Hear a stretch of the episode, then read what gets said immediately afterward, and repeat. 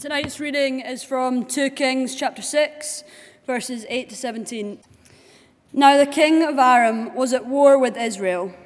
After conferring with his officers, he said, I will set up my camp in such and such a place. The man of God sent word to the king of Israel Beware of passing that place, because the Arameans are going down there. So the king of Israel checked on the place indicated by the man of God. Time and again, Elisha warned the king, so that he was on his guard in such places. This enraged the king of Aram. He summoned his officers and demanded of them, Tell me, which of us is on the side of the king of Israel? None of us, my lord the king, said one of his officers. But Elisha, the prophet who is in Israel, tells the king of Israel the very words you speak in your bedroom. Go, find out where he is, the king ordered, so that I can send men and capture him.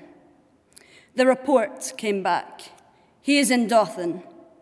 Then he sent horses and chariots and a strong force there. They went by night and surrounded the city.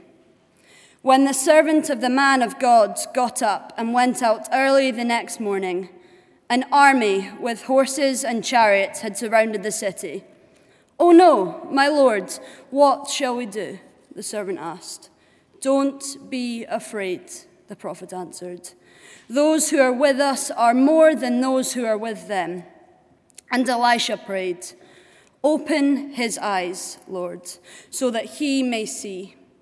Then the Lord opened the servant's eyes, and he looked and saw the hills full of horses and chariots of fire all round Elisha. Well, as Paul mentioned, what we do twice a year is we have these things called Vision Sundays. And they're times when we just step back, step aside, and think and remind each other about who we are as a church and why we do what we do. Maybe you're new to P's and G's. Maybe you're thinking about making P's and G's your home. Uh, maybe you've been here for a while and are thinking, what what is this church about? Why do they do what they do?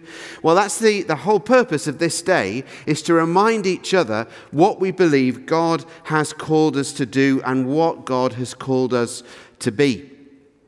If you go in uh, the website TED Talks and look at the most popular TED Talks, uh, one of the most popular speakers is a guy called Simon Sinek or Sinek. And he's one of the world's leading experts on how organizations work, how companies can get better. And his first book was a book called Why. And his thesis is something called the Golden Circle. He said that most companies operate uh, from the inside out. They tell you what they do, and they tell you how they do it. But Simon Sinek says that the most imaginative companies, the most inspirational companies, companies like Apple, they actually work from the inside out. They start with the why. So Apple's aim is to break and challenge the status quo. How they do it is by making beautiful things. Then they tell you about the computer. Someone like Dell would simply start with the computer. Do you want to buy a computer? But Apple start with the why. We want to challenge the status quo. We want to do things differently. We want to make you think differently. They inspire their staff and charge loads and loads of monies for products like this that none of us can operate. so, why is really, really important. And that's what we're doing this evening, we're taking a few minutes to step back and remind each other why we do what we do as a church. Why we do the ministry activities that we do, why we have the staff that we do, why we do what the organizations and the courses, why we do everything that we do in the life of this church, why we do it. And I want to do it by looking at that particular passage in Scripture from 2 Kings chapter 6 that uh, Georgie just read for us. Uh, the reason for choosing this particular passage um, was that um, we do this event two or three times a term called Kingdom Come. It's a time when we come together to worship and to pray and to listen to God. And uh, at the end of the last Kingdom Come, a couple of weeks ago, Mark, uh, who's leading worship tonight, um, just finished with this particular passage and just spoke it out over us. And it resonated with me. And it seemed to be that God was saying, That's for you now. This is what you need to pray for P&Gs. This is what you need to, to ask me for, that, that people might see clearly, that people might see as I see. And there's a, this amazing prayer where Elisha prays for his servant Lord, open his eyes so that he might see. The last few months, if you've been around P's and G's, have been, if we're honest, quite difficult for us as a church. We've had two significant deaths in the life of P&Gs. Uh, a young woman called Rachel, who was only 25, 26 when she died, and then someone called Ray, who had been around this church for 32, 33 years, even longer than me. And losing those two people has been really hard. There have been at least two occasions when I've found myself uh, in, in a shop and just felt almost overwhelmed by grief. It's taken me by surprise. And I know that's lots of people's feelings and lots of people's emotions as we've gone through the last couple of months. It's been a tough time. It's been a really hard time. It's been a time when, if we're honest, many of us in the church have felt outnumbered. We've felt overwhelmed. We have felt surrounded. And that's exactly what happens in this story. We're told that there's this group of people, one of the tribes nearing the people of Israel, called the Arameans. And they decide to start to raid and wage war against the people of Israel. But something happens. Whenever they start to plan an attack, whenever they start to plan an ambush, it's as if the Israelites know that they're coming. Did you notice in that passage that God told Elisha the things that the king of Aram spoke even in his bedroom? That's a scary thought. But whenever the king of Aram said, We're going to lay a trap here, God told Elisha, who then told the king of Israel, and the Israelite army knew where the enemy was, and they were able to avoid them. And time after time, literally, the Hebrew is again and again, more than once, literally. God tells Elisha, who tells the king of Israel, who then tells his army to avoid the enemy. And there the Arameans are waiting to ambush the people of Israel, waiting to ambush the Israelite army, waiting to ambush the king of Israel, and the king of Israel doesn't appear. The Israelite army doesn't appear because they've bypassed where the Arameans are waiting to ambush them. The king of Aram is furious. He gathers his military commanders together and says, Which one of us is on Israel's side? I.e., there's got to be a spy in here. There's got to be one of you lot that's telling the Israelites where our forces are going. You're the ones who are revealing my military plans to the enemy. One of the military commanders speaks up and goes, No, no, no, it's not us, but the God of Elisha tells Elisha, the prophet of Israel, exactly where we're going to be. He tells Elisha, the prophet, the things, the very things that you speak about in your bedroom. The Aramean king is absolutely furious. He says, Let's find out where this guy is. And the report comes back. He's in this, this place, this town called Dothan. And so that the, the Aramean king sends his forces, a mighty force of horses and chariots, to Dothan. And dawn breaks. And Elisha's servant wakes up first and he goes to the window, he goes to stand on the city wall, and he looks out, and all of a sudden he notices that something is there that was not there the previous night when they went to sleep. Because surrounding the city of Dothan is the Aramean army. And wherever Elisha's servant looks, all he can see are horses and chariots and chariots and horses and horses and chariots and chariots and horses. And he realizes that they are completely surrounded. And he's scared stiff. He thinks, This is it. The Arameans have discovered where we are. The Arameans have surrounded us. There's no way out. And this is curtains for us. He goes and wakes his master, Elisha, up. And Elisha comes out. And Elisha sees the horses and the chariots. But Elisha isn't afraid. We're not told it, but probably the reason Elisha isn't afraid is because God has told Elisha that the Arameans are coming. Would it be a very odd situation if every other time God had told Elisha that where the Arameans were, but on this particular occasion, God decided not to reveal it to Elisha, even though he was the target, even though he was the one who was being hunted, even though he was the object of the Arameans' attack. So Elisha has probably gone to bed the previous night knowing full well that when he wakes up the next morning, they're going to be outnumbered, they're going to be surrounded. But he hasn't told his servant and his servant is scared stiff. Elisha comes forward and prays this prayer Open the eyes of his heart, Lord. Lord, open his eyes that he might see. He utters this phrase Don't be afraid. Those who are with us are more than those who are with them. And he prays for his servant that he might see, see things as they really are. And God does something miraculous. God reveals to the servant what Elisha can see.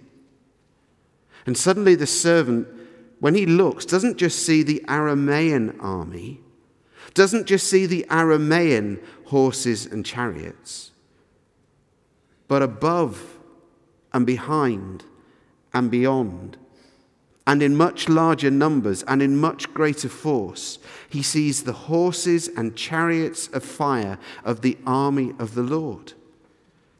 And he looks and he looks and he sees the army of the Lord surrounding not just Dothan, but surrounding the Aramaean army.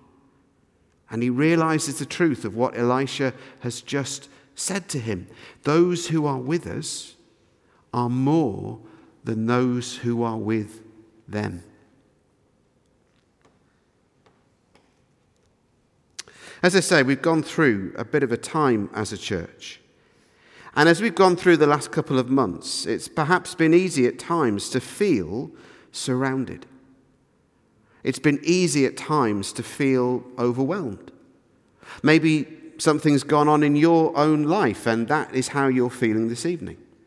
Maybe you're a fresher at university, and, and that's how you feel if, if you're honest with yourself and with God this evening. That's how you're feeling. You've, you've gone through the first two weeks of term, maybe, and, and you're feeling a bit overwhelmed. You're feeling a bit surrounded. You're feeling a bit submerged almost with what's happening to you. Well, what is God saying to us as a church in the midst of those emotions? I think the first thing is He's saying, Lord, open their eyes. He's saying, I want to open your eyes. I want to restore a sense of perspective. I want to restore a sense of proportion. And I want to restore that clarity of vision so that you see things as they really are. Most of us, if we're honest, forget who God is. Most sin occurs because we either forget or we deliberately choose not to remember who God is. If we remembered who God was and how He wanted us to live, we would not do most of the things that we do, which are not the things that God wants us to do, say, or think. Sin happens when we deliberately either choose not to remember or indeed forget who God is. This, these feelings aren't sinful, but the two sometimes are linked. And God's saying, Remember who I am. Remember who you are. Remember how I view you. And look to me and see me more clearly. Over the last four or five years, our vision as a church, we think, has been fairly clear. Four or five years ago, we felt God calling us to adopt this vision statement. We, we felt God calling us to be a church that makes whole life disciples, sharing the whole of the gospel with the whole of society through churches of grace. To be whole life disciples, so that our discipleship of Jesus Christ would permeate, affect, influence, shape, inform every single area of our lives. That it wouldn't just be about what we do on Sundays, but it would be about how we approach where we work or where we study. It would be about how we spend our money. It would be about how we spend our leisure time. It would be about how we think about politics, about how we think about every single aspect of our lives. That we would be whole life disciples with the whole of our lives given over to Jesus. And with Jesus influencing and shaping and informing the whole of our lives. We want to share the whole of the gospel. That it's not just about words or actions, but it's about actions and words. It's about evangelism and social action and social justice. The two go hand in hand. It's not either or, it's both and. One person said it's like having a pair of scissors. One without the other, it just doesn't quite cut it. But if you have the both, then you can make some impact. So we want to share the whole of the gospel with the whole of society i.e., that every single part of Edinburgh should be affected and influenced by the gospel of Jesus Christ. That everybody of whatever background should feel free to come into this church and other churches and hear about Jesus. And we wanted to plant churches of grace.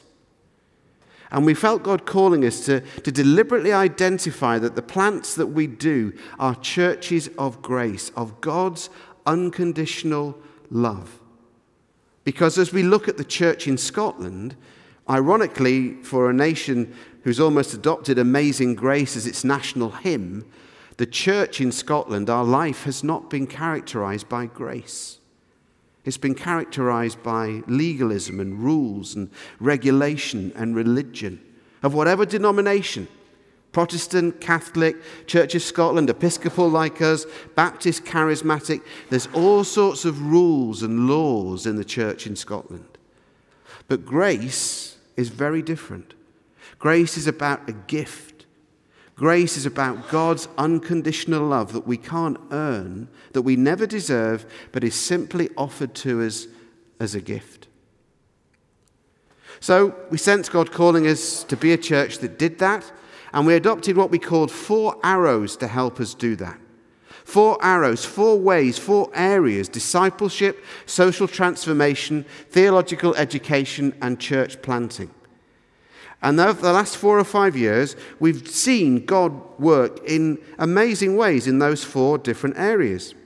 We've seen people become Christians through the Alpha course. We've seen uh, connect groups begin and grow, people grow in their faith. We've seen nearly 400 people go through our School of Theology on Saturday mornings, thinking and learning about what they believe and why they believe it, and thinking more deeply about their faith. We've seen the growth and development of soul food, which is a meal that we offer to people on the margins of society, or people who are homeless, or, or people who are rough sleepers. And we do that every Saturday here in church. And we feed 100 guests and about 50 uh, members of the team every week. We've seen the growth and development of babies and toddlers. So every Thursday morning and every Thursday afternoon, this place is transformed into what Edinburgh Under Fives, which is like the sort of Bible for parents with small children in this city, they describe our babies and toddler group as the best toddler group in the city. Amazing. And it is complete chaos. And there's parents and there's carers and there's children and there's toys everywhere. And it's brilliant, both in the morning and in the afternoon. We've continued to, to help, along with other churches, the caravan and the night shelter with Bethany Christian uh, Trust and Edinburgh City Mission. We have church members serving as street pastors in the middle of the night. As a church, we've supported Safe Families for Children, Home for Good, Tear Fund, World Vision, and International Justice Mission. Plus, there are now people who are ordained and training for ordained ministry in the Church of England and in the Scottish Episcopal Church who five years ago were once sitting where you sit now. There are people who are leading churches and being trained to lead churches who we sensed five years ago that we should start to pray and to call people to give themselves for ordination, and we've seen it happen. And because we had James Green as a curate, and he looked about 12, people who were younger, under the age of 30, thought, well, if God called James Green, he could call me. If God could work through him, he might be able to work through me. And people under the age of 30 are starting to offer themselves for ordination in the church in Scotland in a way that we haven't seen before. And now we find ourselves in this odd position. We, we also felt that we should plant churches. And so five years ago, we planted uh, All Souls Fife, and Dean Norby, who was our previous curate who looked a lot older than James Green because he was a lot older than James Green. Uh, he took three existing Episcopal churches and uh, he's kept those churches going. There's about 20 people in each of those three churches. And now, as well as those three churches, he runs a contemporary service in Inverkeithing High School with about 150 people meeting every Sunday. 18 months ago, we helped to, to, send Rich and Jenny out, and they planted mustard seed onto Easter Road. And uh, we sent about 60 people with them, and they've started to grow and started to develop. And we wanted those two churches, All Souls Fife and Mustard Seed, to be churches of grace. But earlier this year, we realized that something was happening. A lot of the goals and the plans and the objectives that we thought would take us through to 2020, we have already done. And so we were faced with a choice. We were two years ahead of schedule. Now, there's always more that we can do about discipleship. There's always more that we can know about Jesus, and there's more that we can get to know about Jesus and deeper ways that we can experience Jesus. So our discipleship won't ever end. But in lots of the others, what we planned to do, we'd already done. And so we were faced with an option.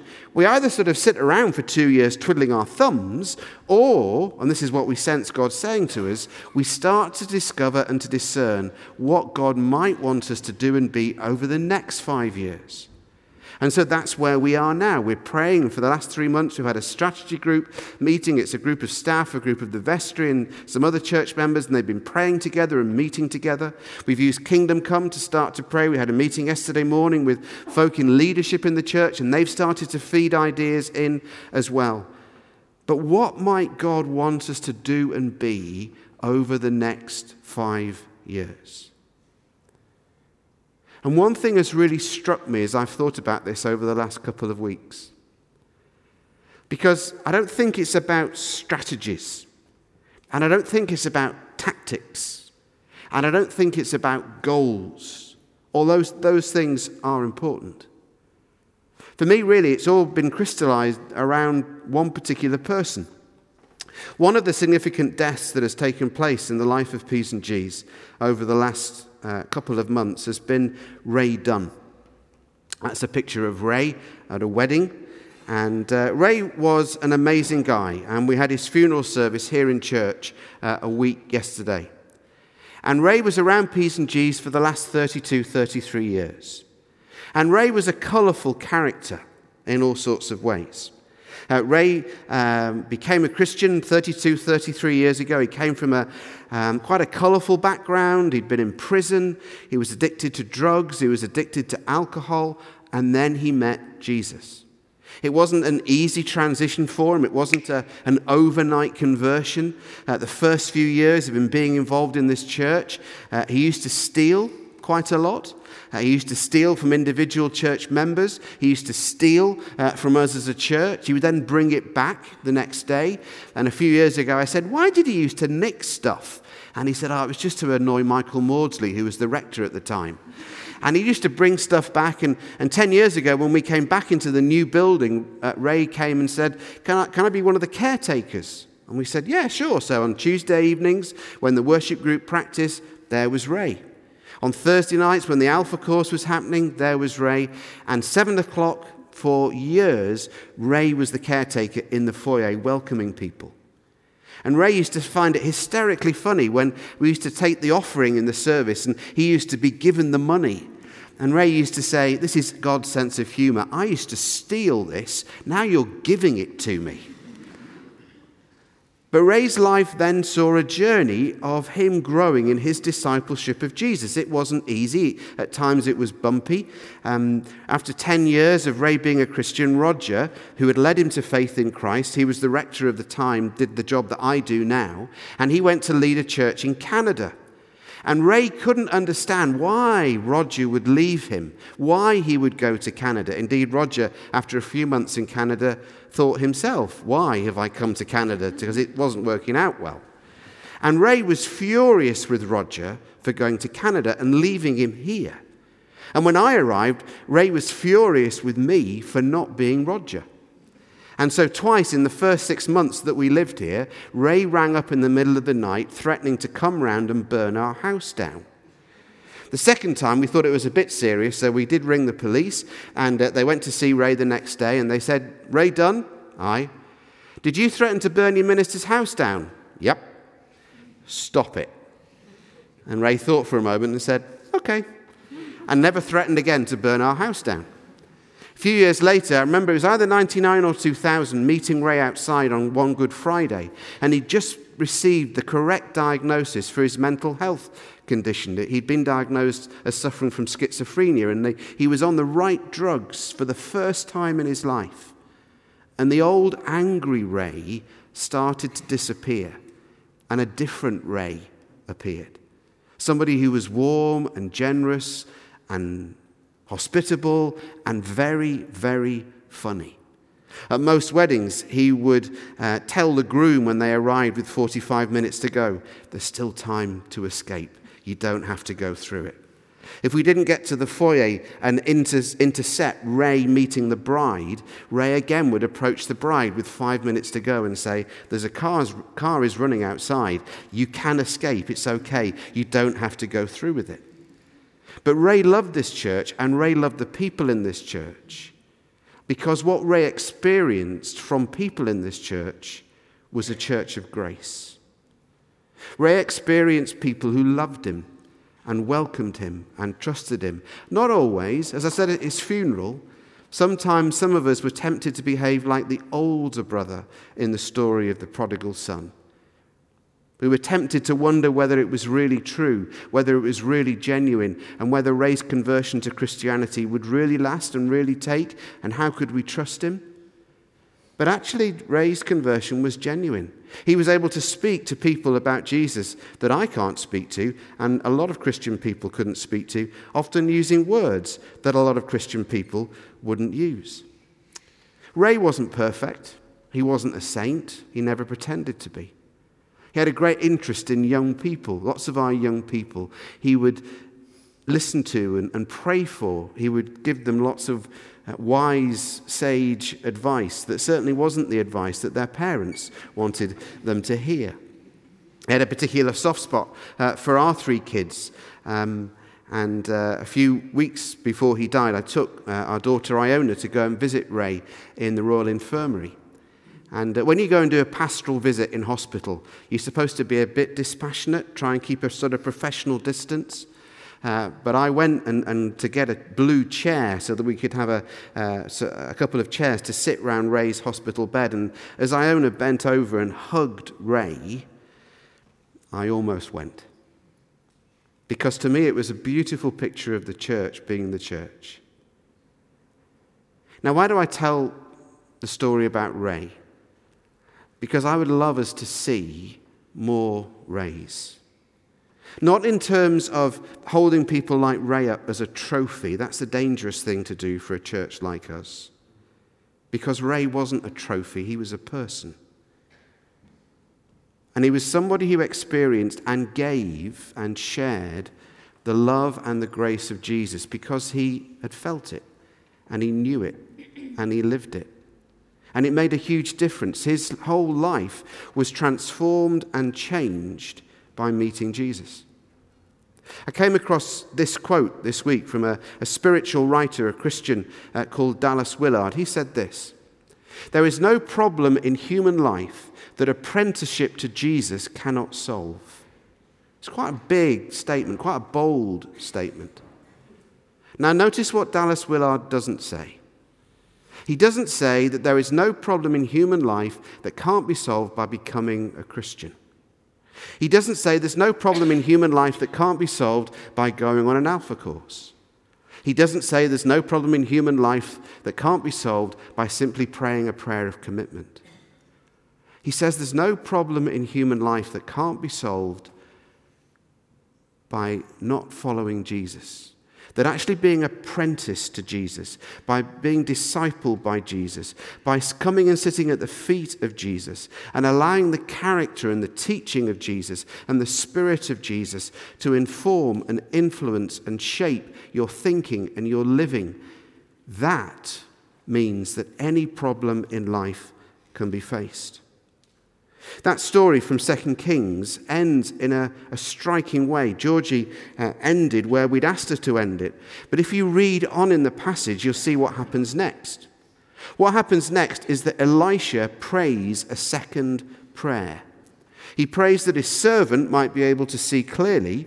And then, when his servant has seen the army and the chariots of fire, he then prays a second prayer. And he prays Having prayed that his servant might see, he prays that the Arameans would be blinded. And they are.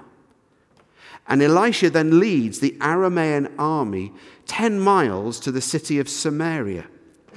And when they're in the city of Samaria, and when they themselves are surrounded by the Israelite army, God allows the Arameans to see again. And the king of Israel comes to Elisha and says, Shall we kill them? You've given them, you've delivered them into our hands. Should we bump them off? That will be the end of the Aramean problem. If we wipe out the army now, that's it, game over. And Elisha says no to the king of Israel. He says, Prepare a banquet for them, give them food, give them drink. Treat them well. Treat them with kindness. In our language, what he's saying is treat them with grace.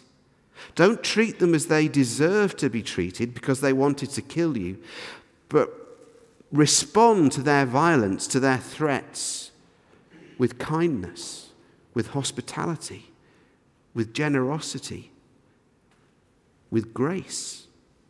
And the Arameans are so struck by the way in which the Israelites respond that they never attack the Israelite army or the nation of Israel again. The Arameans go back with food and drink for the journey, and they never attack Israel again because they've experienced grace. Ray experienced and gave out grace, just like the Arameans.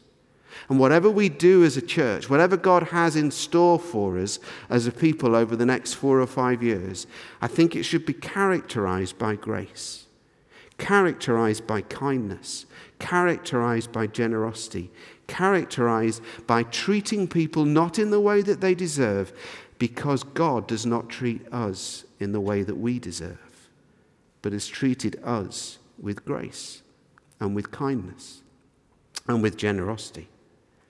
So it may be this week that as you spend time in the prayer room, you sense God saying something to you about the sort of things that we should do and be as a church.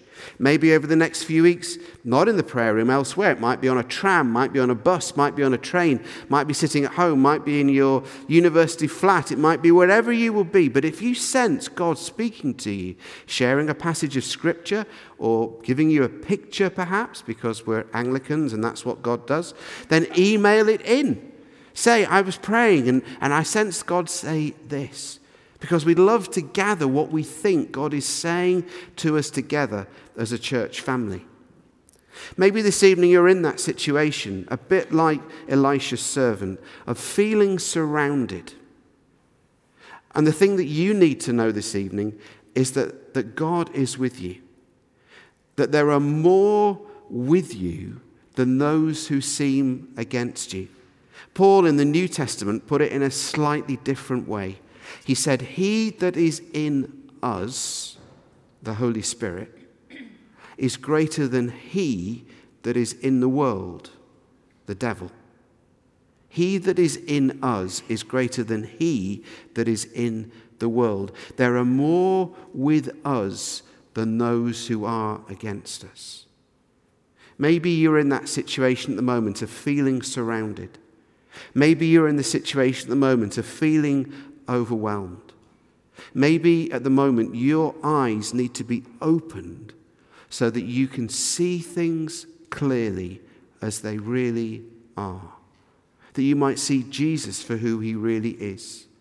That you might see yourself as Jesus sees you. That you might see other people around you as Jesus sees them. That you might see our city or our nation as Jesus sees them. That's what it means to have a vision. That's what it means to see clearly, not to put on a daft pair of sunglasses, but to see with the eyes that God sees. That's what Elisha's servant experienced in Dothan thousands of years ago. And through the gift of the Holy Spirit, God still promises to help us see clearly tonight.